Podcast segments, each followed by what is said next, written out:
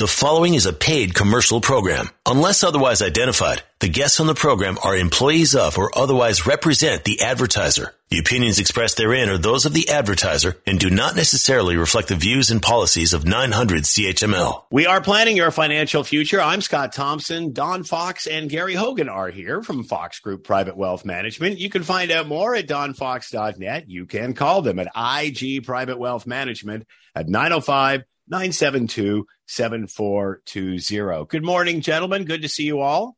Good morning, Good morning Scott. Scott. And I know uh, Gary is going to touch on this uh, in a little bit, but you know we're still hearing the inflation and the price of energy and the price of groceries and and everything going up. What does this do to our investment? Does it change risks? Uh, how, how do you wade through all this with your clients, guys? Yeah, you know, that's great point. And absolutely, these are very topical. And inflation, we haven't, you know, it wasn't long ago we are talking about deflation and worrying about it being negative.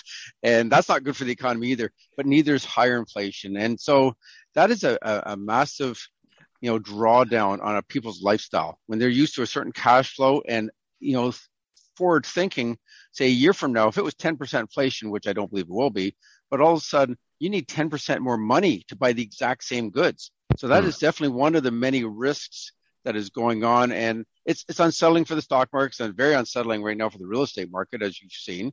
Uh, but you know, there's web and flow. And oh, Gary's going to touch on all the different risks that affect investments. Yeah, thanks, Don, and, and good morning, Scott.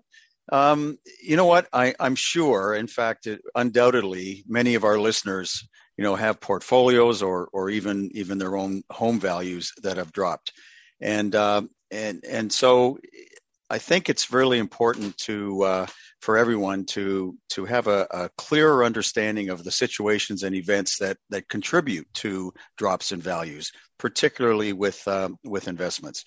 I think that there's a um, there's a there's a gap with uh, with the understanding that many people have as to we only get so much news. It's hard to uh, really understand exactly what's behind the uh, the headlines that we're we're seeing in terms of what what causes these things. So let's let's talk about the various forms of risk: the actual actual risk and assumed risk, because they're they're two very different things. Um, so the term risk takes on a, a, broad range of meaning when we use it in the context of invest, investing, and you know we use we we throw around terms like risk tolerance, risk adverse situations uh, risk versus reward, and so on. And and a lot of times those those types of terms are, are misunderstood. So there's also many synonyms for the for the the term risk. And I like to I like to think of risk in terms of fluctuation, uh, deviation, you know, market swings, and sometimes volatility. And you know, those are just to name a few. And all of those things can cause not only emotional stress but also lead to you know to people making harmful decisions based on fear and a lack of understanding of the of the various causes of market downturns. And i think that's key. And and also a distinction between the various contributing factors to why markets can go down. So well, part just, of our just on that note gary all yep. those words those are all headline words Mm-hmm. Those are kind of the words that you see on the front page to grab eyeballs. And I'm sure all of a sudden you got the, re- the listeners' attentions right now just using those words because we gravitate to fear. Yes. Yes. Uh, good point. Absolutely. And, and, you know, they are headlines. And, and really what I wanted to get at, you know, today is just really talk about what's behind all that and, and what contributes to it. So, you know, part of our responsibility as, as certified financial planners is to, is to really help clients in gaining a clear understanding of of the eh, relevant circumstances as to why investments may go through a down period at various times.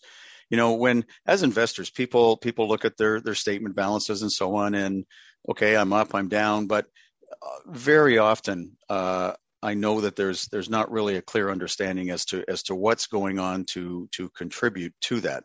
And and by the way, certainly it goes without saying, it never feels good. It never feels good to to look at your portfolio and, and see that you're you're down. And when they've lessened in value, it's it's it's as I as I'm saying, it's very very important and beneficial if uh, clients understand the forces at work that are affecting their investments. So let's look at some specific forms of market risk. So let's let's get into it now. So let's start with with interest rate risk. And Don, you you know you touched on inflation, and and we've talked a lot over time on the show uh, this year, certainly since uh, since March in particular about about interest rates you know going up. So we've been experiencing this form of risk of interest rate risk in particular since March of this year when the Bank of Canada started aggressively raising interest rates. So that puts significant pressure on, let's talk about the fixed income side of things, because fixed income investments in the minds of many people are their quote and unquote safe investments. They don't fluctuate like equities do. Uh, and in many people's minds, they really, they really shouldn't go down because they're, they're called fixed income investments.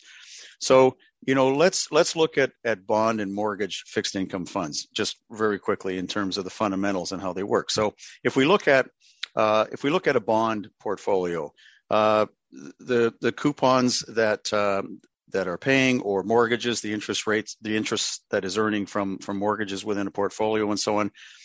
This year, with the rise in interest rates, we saw their values become undervalued, if you will which concerned a lot of people because they didn't really understand or it was never explained to them. And I'm sure a lot of listeners right now are saying, yeah, I don't get that.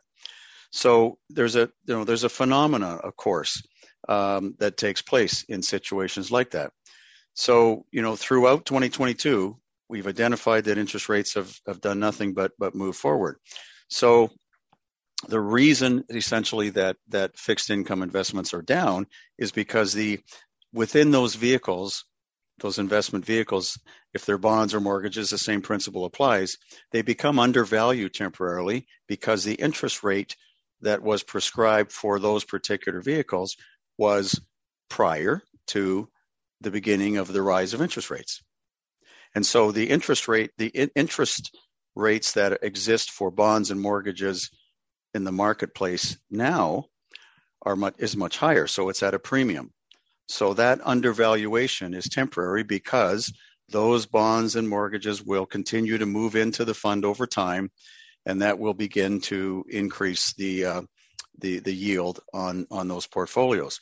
So yes, fixed income investments there is that inverse relationship, so they certainly can go down when interest rates rise quickly.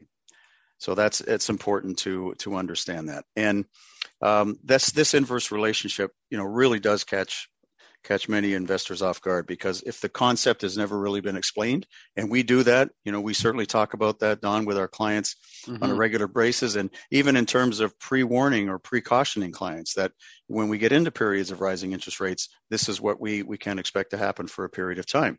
And just to further on that, you know, a lot of people with pension funds have a lot of fixed income inside that pension right. fund. They just don't have to deal with it. They know they're getting a monthly check. They don't see the rise and fall, even though 40% may be in fixed income. Right. No, absolutely good point. Now, the last time we saw a situation like we've experienced this year was actually in the spring of 1994. We saw a very similar situation at that point in time.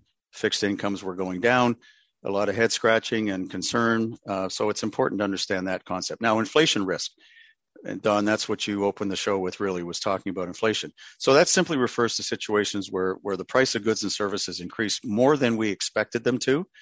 Therefore, we're getting less purchasing power, or in other words, the same amount of money um, results in the inability to maintain previous spending levels. So inflation, as far as the investment world goes, um, you know, we have to understand that if we're receiving a certain amount of income from our investments, that amount of income may no longer service the, the needs that we have. And uh, so we may have some some limitations in terms of what we can spend. 2022 certainly has been a classic example of that. Other periods in time, people will remember ni- the mid mid 1970s, early 1980s, and the early 1990s. We saw periods very similar in terms of, of what inflation or how inflation can impact things. Um, currency risk. Very quickly, uh, international currencies are always in a constant state of fluctuation. Uh, probably most common to most people is is keeping an eye on what the Canadian dollar is to the U.S. dollar, and that relationship because that has a huge impact on investments as well. Uh, number four is is volatility risk. Now, volatility risk, and, and there's that word, volatility. We can we can name it whatever we want. That that simply means fluctuations Yep. And and perhaps a risk that is more common and, and no doubt in the minds of most investors is that word volatility. So it's essentially is the risk of a change in value of a portfolio as a result of changes in the, the volatility or fluctuation of a particular risk factor. So there's a proportional relationship between volatility and the expected or assumed returns. So investors really have to accept a measure of uncertainty in order to get higher rates of return. And uh, the only, you know, the the the extreme op, uh, option in the other direction is to accept the lowest rate of return year over year that is available through some sort of a of a low yielding savings vehicle. But we know, depending on one's risk profile, risk tolerance, timeline, all those things, we know that if there's a mixture of equities in with their portfolio in varying degrees, then that is going to ensure over the longer haul uh, a higher rate of return.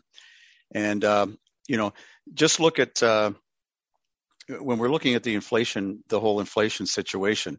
You know, the the current inflation rate seven, just over seven percent right now. Compare that to a savings account right now. So we need we need to have uh, some growth, some some sense of of uh, volatility, if you will. Liquidity risk. Uh, the simple the simple answer there is uh, just making sure that uh, we understand that if we have our money tied up, or if we're if if let's say that we're uh, we have rental properties and we're not receiving our rent, they're defaulting on their rent. We have obligations. We have perhaps mortgages to pay. We have taxes to pay. You know that's a that's a liquidity risk in that particular type of of investment. Um, so the aforementioned types of risk you know that can that can impact portfolios is better. If if it's better recognized and understood it can provide a lot more comfort and clarity for investors during periods of uncertainty and and market pullbacks. The hardest part of all is just keeping our emotions in check hmm. We are planning your financial future. I'm Scott Thompson. Don Fox and Gary Hogan are here from Fox Group Private Wealth Management. You can find out more at donfox.net. You can call them at IG Private Wealth Management, 905 972 7420. We're going to take a quick break here. We're coming right back. You are listening to a paid commercial program. Unless otherwise identified, the guests on the program are employees of or otherwise represent the advertiser. The opinions expressed therein are those of the advertiser and do not necessarily reflect the views and policies of 900 CHML. We are planning your financial future. I'm Scott Thompson. Don Fox and Gary Hogan are here from Fox Group Private Wealth Management. You can find out more at donfox.net. Call them at IG Private Wealth Management, 905 972 7420 uh, you know, I'm not sure how we can have overconfidence when things are doing the way they are, or the markets and the economy is doing what it is. But this can kill portfolios. How do you become too overconfident here, Don? It's all part of the emotional spectrum. And that's what investing is unfortunately all about. It is not about pragmatic, data driven decision making skills. It's about emotion for many investors. And so, perfect case in point, you go last week and the market dropped, say last Thursday or two, a couple weeks ago, rather, the market on the previous week went down two days in a row, like five or 600 points on the, on the US Dow Jones, one day after another. The following Monday, Tuesday of last week, the market goes up seven, 800 points, two days in a row. It's virtually the, it's the exact same volatility, but it's amazing how that volatility on the upside, everybody was okay with. and they don't call that volatility. That's simply up. But when it's going down five or six uh, hundred points, it's now called volatility. And volatility works both up and down. But we always just we always go talk about the negative side of volatility. And so there's so many emotions that run through an investor's mind. And I've got eight of them here, and I'm going to go. I'm going to then talk a little bit more about overconfidence is one of those. But one is called representative bias. It's basically your judgments are based on stereotypes. And it, what it does, it leads you to be very optimistic about winners. So had you have bought, say, a specific stock, um, say Peloton during the pandemic, all of a sudden you are just optimistic. You're going to ride this thing is $124 a share. This is great. I'm doing awesome. You're telling all your friends about it. And now it's all down about, uh, it's down to about $8 a share right now. Hmm. Okay. Um, is that is that one of those things that surprised you? Because I remember we were talking about this way back when, and you were talking about pandemic stocks that were going up and and such. Are you surprised they didn't look beyond the pandemic and sign and kind of prepare for this? They're driven by individual investors that were jumping on the bandwagon. Right. These would not be driven by, again, pension funds, mutual funds. These are mainly driven right. by individual investors that thought this is great and watch it go up, and then they extrapolate because if it goes up 20%, it's not going, it's, it might go to 40%. I'm not selling it yet. Now, the opposite is true is that we get too pessimistic about losers. Mm. So when things are going down, oh, that thing's never going to recover. It's, it's, it's a load. It's awful. It's a loser. And, um, you know, oil and gas, for example, stocks, they were not in vogue during this pandemic and then and of course nobody needed nobody was driving hardly at the beginning. And so all of a sudden then they go up like crazy and then there's kind of things with the russian invasion et cetera that have been pushed it even further. So again there's no right but it's just tags. We stereotype and we put labels to both of these scenarios and both of them end up being wrong. So again and so that's one bias. The overconfidence bias which i'll be getting into a lot more is thinking you're really smarter than you are. You know there's this arrogance um, you know what? It, it, has to do well. You know, some very good companies got extremely arrogant. Uh, BlackBerry in Canada, unfortunately, was one of them. Talk about arrogance. They thought, okay, those app things, they're not going to go anywhere. We've got our own. This is this is what everybody wants. They want buttons. They want this, and they're very arrogant about it. And it turns out they're wrong, and now they don't even have a handheld phone anymore. So it's amazing how a, a leader in the industry turned around through arrogance to not even a player anymore.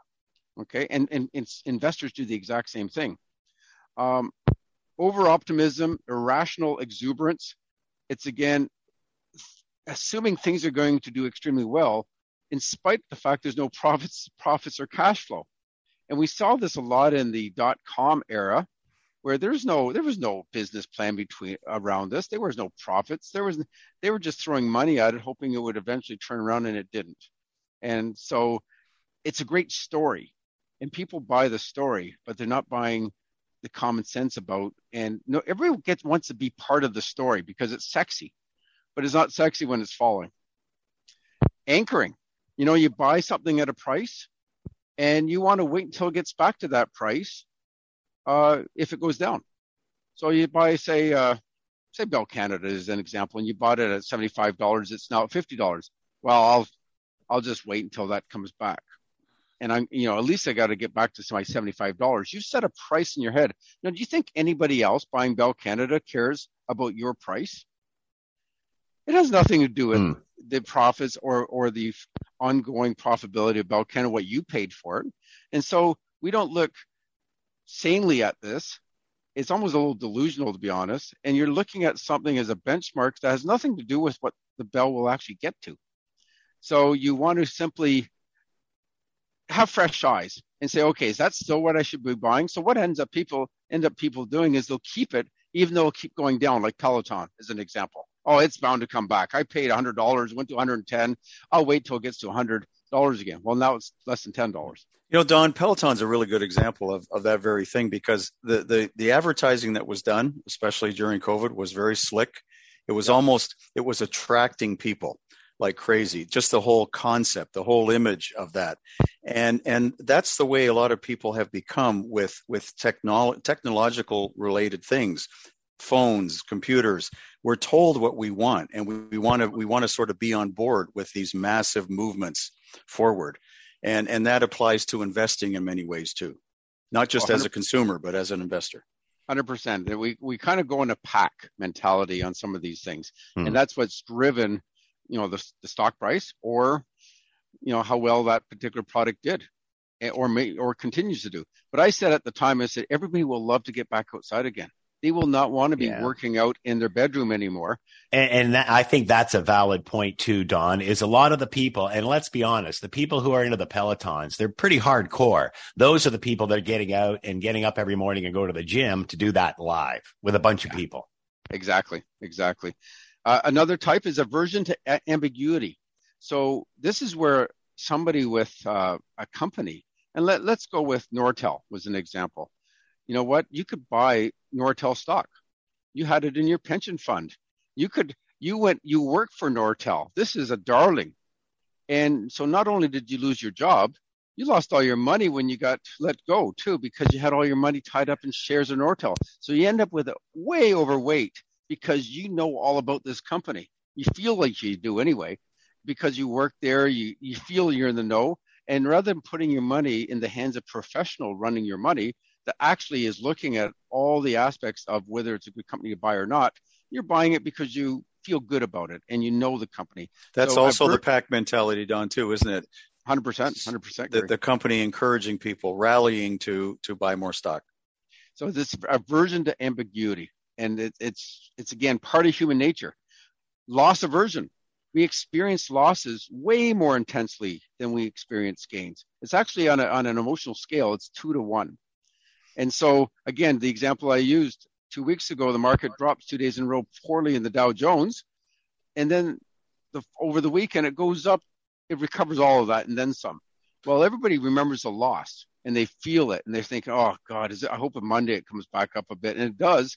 Oh, good, I feel better now. Like it's it's an okay when it goes up, and I always say people measure the ups in terms of their portfolio by percentages. Oh, wonder how I did this year. Oh, pretty good, Gary. I did seven percent. Oh, okay. How much did you, I, you go down? Well, you went 7%. Well, how much is that? Oh, 150,000. oh my God, I lost 150,000. they go down by dollars on the downside and they go up by percent. Yet it so, is percent both way. Yeah. So is this about uh, not worrying about the losses so much because you're in for the long run, or is it about celebrating the wins more? I always tell no, I don't get a lot of phone calls when the market's going well. it's on the downside. Yeah. Well, you brought it up earlier, Don, about the media too. What do we hear True. about the markets when when things are racing ahead forward? Yeah, nothing it, it, to speak nothing. of. Yeah. Hardly anything. It's in the back pages, but it's all front page news when it's going down. Except, of course, for right here on this show. Absolutely. This is where you get the real goods, right here.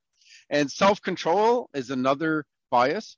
You know, we we seem to want to put limits. So when things do go up, oh, I'm going to just limit that to a 10% gain. And if it goes down, I'll limit to a 10% loss.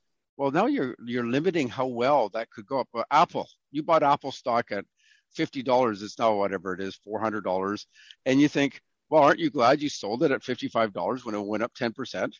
That didn't work out too well. So this self-control mechanism doesn't work either.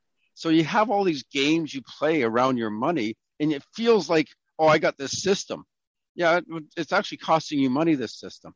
And I'm going to get into that in a little in a bit because the experts, you know, these hedge funds, they have systems too. And, and I'll be talking about that in a second. And finally, there's an, a self um, attribution bias where really you blame others for the bad news, but you take all the good news because you did such a great job oh, I was such a smart investor. And I have seen these. I'm sure you have too, Gary, where you see somebody in a portfolio and say, oh, yeah, I have a broker and he's useless. I picked that stock and look how well it did. Look what he picked this stock and went down. Yeah. Yeah. I wasn't sure if you were still talking about finance or our spouses now. I, am sorry. oh, keep it clean, Scott. You know I, what? I get... you, the people who say that, you should offer them a job. Come work for us if you know that much. Yeah. True enough. True enough. So, and so this overconfidence can kill your portfolio. So there's studies done, and we've talked about this particular one, but I love this one. Is eight out of ten men think they're better than the average driver? Well, statistically, that's impossible. Okay, because they can't all be better. Um, in, fact, in fact, 90% of all uh, crashes involve human error and it's kind of interesting. Women are way better at, at self-analyzing their driving skills. They only have 6.6 out of out of 10 women think they're better than average drivers. So they're at least five closer. would be the answer. They're yeah, closer. Closer, okay? yeah. At least five, at least 3.4 of them admit that they are average or worse. Okay. and this is called the overconfidence bias. Now, fund managers do the exact same thing. And they will they will absolutely do the exact same. So this overconfidence, and I saw a great sign the other day. It showed this cat walking in front of a line of of uh, of German Shepherds all lined up sitting there as this cat walked right across, like, I'm okay. You know, nobody can catch me. And this feeling like this air of confidence, it doesn't, you know, it's kind of interesting. It doesn't always work. And so fund managers also have this very strong belief that they will do better. Now, hedge funds, they are one of these ones. Now, what a hedge fund is, it's kind of like a mutual fund, except in the Wild West. They have no rules. Okay. They, they can go long, which means they buy now and they sell later, like most investors. They can go short, where they sell now and buy later. So if the market falls, they benefit. They can leverage. They can borrow up to 30% of the fund quite often. And so if they think the market's going to go up, why not borrow money and put it in? They can go 100% cash. If they know, if they think that the market's going to fall, they can go to cash and avoid that fall. They can go heavy into certain types of stocks. So there's no real rules around what they can do. They can literally just, it's the Wild West. They can do whatever they want. And so they studied the hedge funds. Um, it's an interesting study from January of 1994 to 2021 and used that against a passive S&P 500 index. And so the average, this index outperformed all these hedge funds over this long period of time by two and a half percent per year. Like that's a huge amount of money. So the S&P averaged about 10%, and that would have meant the, and actually the average hedge fund uh, was 8.17. So it was actually close to a 3% difference between a hedge fund that could do whatever it wants versus simply owning the S&P 500 and doing nothing during that time. So to put in case in point, if you had $100,000 in 1994 and you left it in the S&P 500 and didn't do anything, you just woke up whatever amount of years that is later, that is 27 years later, you'd have $1.4 million. If you put in a hedge fund and allowed these people to make all these very interesting moves to benefit you and outperform the market, you ended up with 676,000. There's a difference of $689,000. Your your portfolio is less, more than half actually, because you let a hedge fund do it. And there's a lot of marketing goes on along with hedge funds. They um, they they say, okay, you have to be a accredited investor. You have to have over a million dollars. Um, there's a, a separate fee, very high performance fee. So if you make say 10%, um, they just charge you your normal 2% fee. But if you get over this, call it a, they call it a high water mark, they'll charge 20% and anything over and above this. And so, but they're, they're saying, well, when we do really well for you, we take 20%, but when we don't, we don't charge that fee.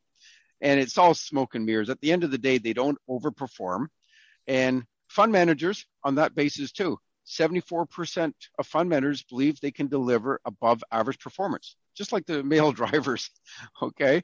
And none of them thought they were going to be below average. Well, I guess you would not want to hire a fund manager if you thought he was going to be below average. Okay, so part of it is uh, you got to believe in yourself. But at the end of the day, overconfidence is an issue. And what's the lesson here? What is your lesson? You know, to take this as a listener, I guess I should just do it myself. No, that's not the answer because I already went through all those different biases you have. The answer is have a very trustworthy advisor that is not rolling the dice, meaning you are very in a well diversified portfolio. And what what does diversification mean? It's exact opposite of a hedge fund.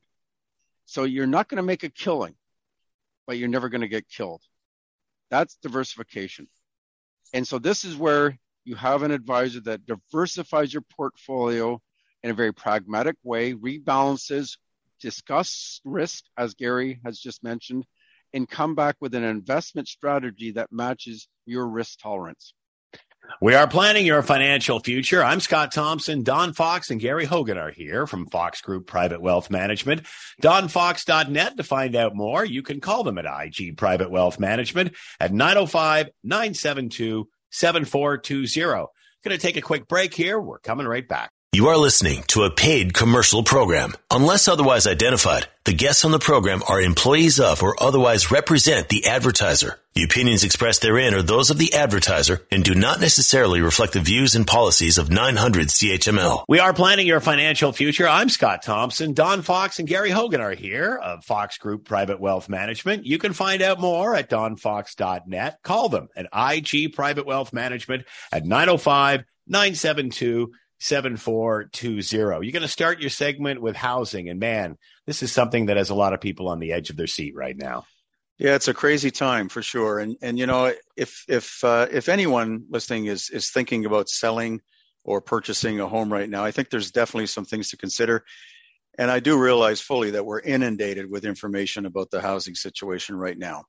But the you know the interest rate increases that that we've experienced since March uh, have really pushed the envelope in terms of making the cost of home ownership. Uh, uh it's really something that we haven't seen in, in quite some time. And uh, you know, total ownership costs. There's been a lot of, of uh, information released on on how that has changed the uh, percentage of our disposable income that we have to allocate towards our, our housing costs. And that has now reached 60%. And I remember years back, if we would look at somewhere in the 30s, that mm, would wow. sort of be the, the benchmark. And um, the next highest percent historically on record was 1990, April of 1990, and it was 57% of, uh, of total household disposable uh, income. Wow. So that's remarkable when you think about it. Um, so the, these higher, uh, so now we've got higher mortgage payments, obviously, because interest rates have, have gone up. That, and then you couple that with the, the, the dramatic increase we've seen over the last, particularly the last two and three years of uh, of house prices. It's made it you know so difficult for for people to buy their first home. Um, and and even though at this point in time we've had we've had six months now of gradual declining prices, that has accelerated in the past two months but we've had six straight months where, where housing prices have gone down. But prices are still up 44% over the last three years. 44%. Wow. It's, it's incredible. Now, so we've seen inflation drop from around 8% to 7%. Uh, but we're going to see another, I think we all agree, we're going to see another increase this year. Uh, certainly in interest rates, it certainly looks that way. And, uh, you know, the Bank of Canada continues to say that their their their target is getting it back down to two percent, getting inflation down to two percent. Well, a lot has to happen. Yeah, it seems far fetched when right yeah. now we're at seven or eight. So yeah, a lot has to happen. Uh, Canada's National Housing Agency forecasts uh, as long as rates continue to go up, they're forecasting an ultimate 15% drop in the value of homes from the from the previous high. So, you know, just like the investment scenario, you equate that into dollars for the average price of homes yeah, in today's world, that's yeah. a that's a that's a lot of money. You know, well, that, that's an average in Canada, and for the listeners, we're generally right here in the Hamilton GTA area, if you will, and they're already at around twenty percent.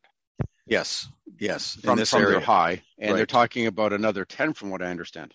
Yes, so we're we're experiencing the you know the the bulk of that type of situation locally for sure. Um, so if we look at if we look at uh, variable rates, so in February you could get a variable rate mortgage for under two percent, just in February. Now it's hmm. five hmm. percent. So you think about again, you translate that into dollars, and it's it's uh, it's it, it's significant in such a short period of time. So it's you know it's never been harder for people to buy a home, and um, how that how that relates to the the issues that we're seeing with homeless people currently is it's really hard to equate that exactly, but it, it has to be a factor. It has to be mm. a significant factor uh, that is so expensive to get into your first home. So I just I also just want to change gears here a little bit. I, I came across something that I thought was interesting. So what do you think is the median age? So median, of course, is is an equal amount of more and less. But what is the median age of of Canadians? Currently? What would be your guess? Um, 42. Okay. Uh, I was going to say 45. Okay.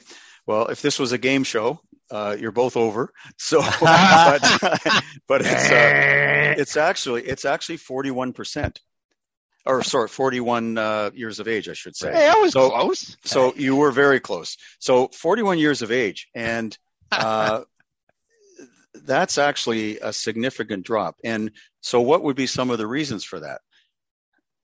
So the obvious things that come to mind is immigration. Mm-hmm. So so certainly Canada is is trying to attract uh, younger people to come into the country to uh, take over the jobs in the labor market that that uh, the baby boomers you know have already or are are retiring, and uh, so that's really uh, opened things up. Um, so basically, uh, this is going to continue. That's the that's the forecast anyway, and when we think about it, 41 years of age, we've heard so much over the years about the the bubble, the baby boomer bubble, and mm-hmm. how one third of the population was moving through like a like a, a, a you know like a, a, really good meal working its way through a snake. Right? and and when we when we got to certain points in time, there would be massive retirements, and then you know what about the healthcare issue as we go down the road when people are are uh, are aging and so on. But the fact that uh, that things are going in the other direction is really interesting because that has not happened for decades and decades. And also, you're forgetting the birth rate. People are just having less kids nowadays, yes, and we need that immigration just to keep the numbers up. We are planning your financial future. I'm Scott Thompson. Don Fox and Gary Hogan are here from Fox Group Private Wealth Management. You can find out more at donfox.net. You can call them at IG Private Wealth Management at 905 972 7420.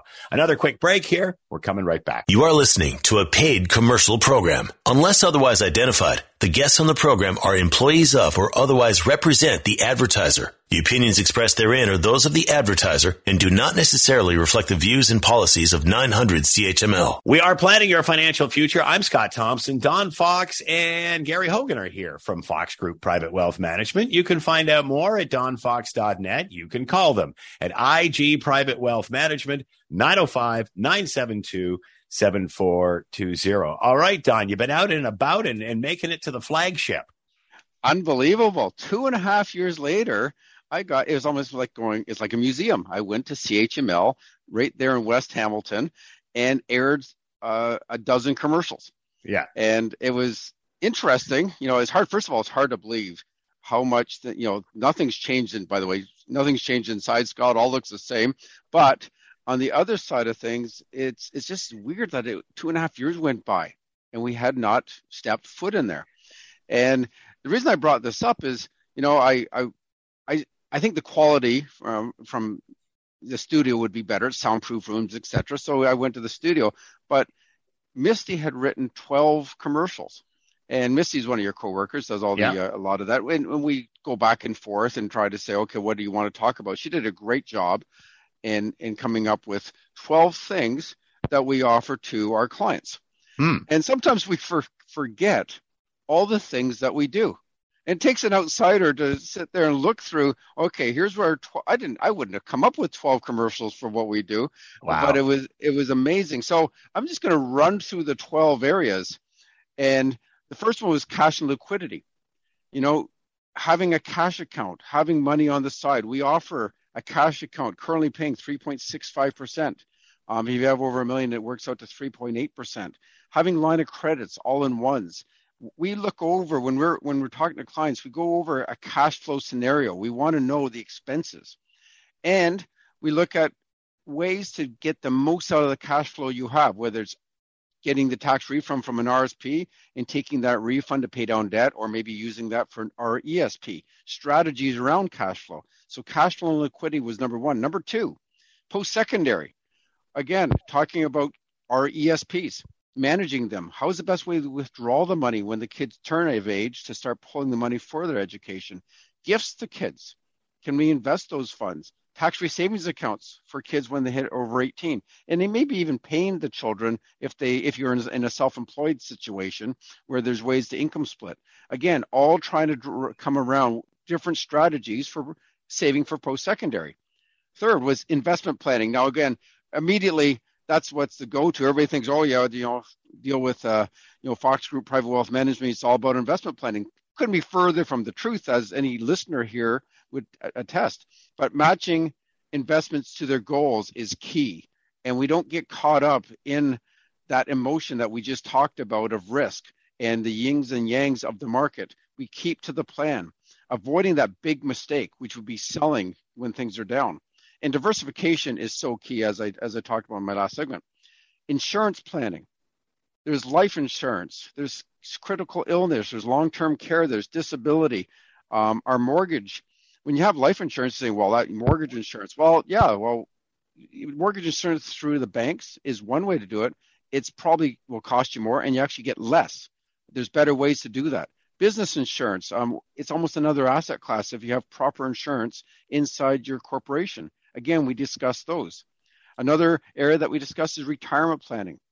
Personalized, and again, I stress personalized retirement planning. Every retirement plan is individualized to you. It is not cookie cutter, and that's what uh, personal financial planning is all about. And and having projections, throwing a lot of what ifs.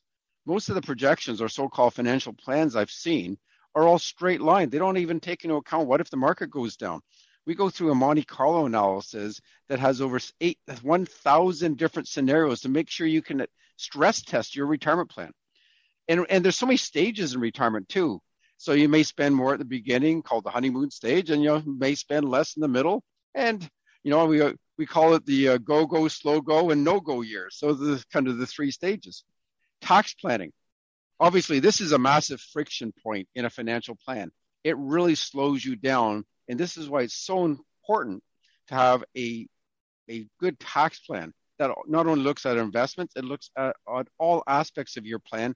And really, the key how do you make it as efficient as possible and always having an eye to tax? And finally, and these are just, it's so interesting. Uh, we're going through this, and these are meetings I have every day. Inter, intergenerational wealth transfer was a topic I just had two weeks ago with a client.